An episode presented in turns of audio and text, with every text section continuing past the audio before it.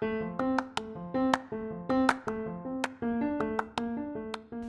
everybody, it's Erin Albert. It is Wednesday, December 18th. Hope you all are cozy wherever you are in the corners of the universe. It's snowing like crazy here in Indianapolis. We have a white Christmas coming.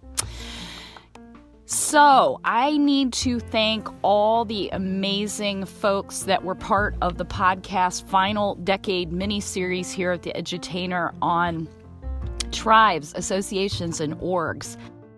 The last one, I think, for the most part, we might have one or two more, of episodes for that entire series landed yesterday in your inboxes. It was Kate Gainer of the Iowa Pharmacy Association.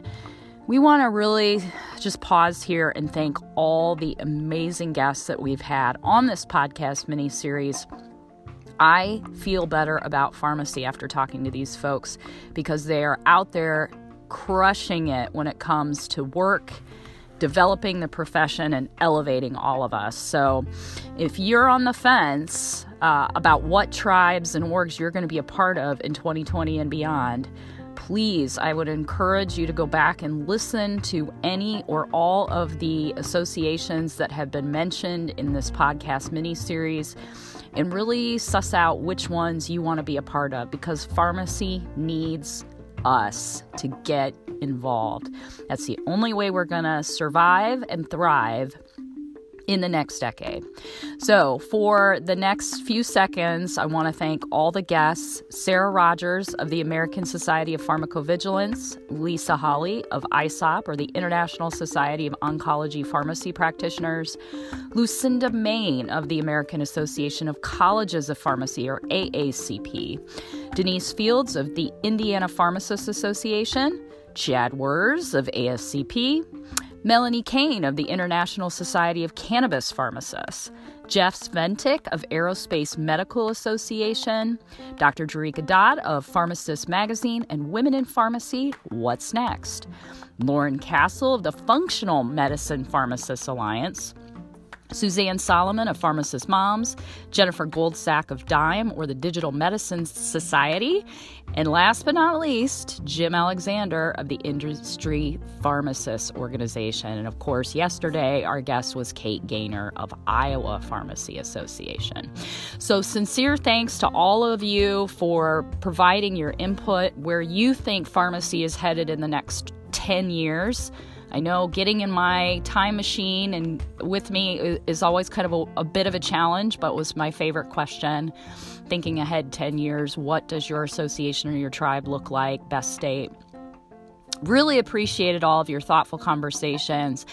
And again, I hope all of you can go back and listen to the episodes of the associations or tribes that you're interested in and get involved in pharmacy practice in the associations and tribe space in 2020 and beyond. So here's what's cooking for the podcast as we move forward in my other social media portals right now. Tomorrow on the podcast, I'll have a conversation that I had a couple of weeks ago now with Erin Zagadailov, and she's in the space as a pharmacist of health economics and outcomes research, HEOR. I know that has been a very popular topic and a big request from the audience here at the Edutainer to learn more about that. It's also a very big, explosive, and growing area of pharmacy practice. Always something we want to hear more about. So I have a chat with Erin coming up.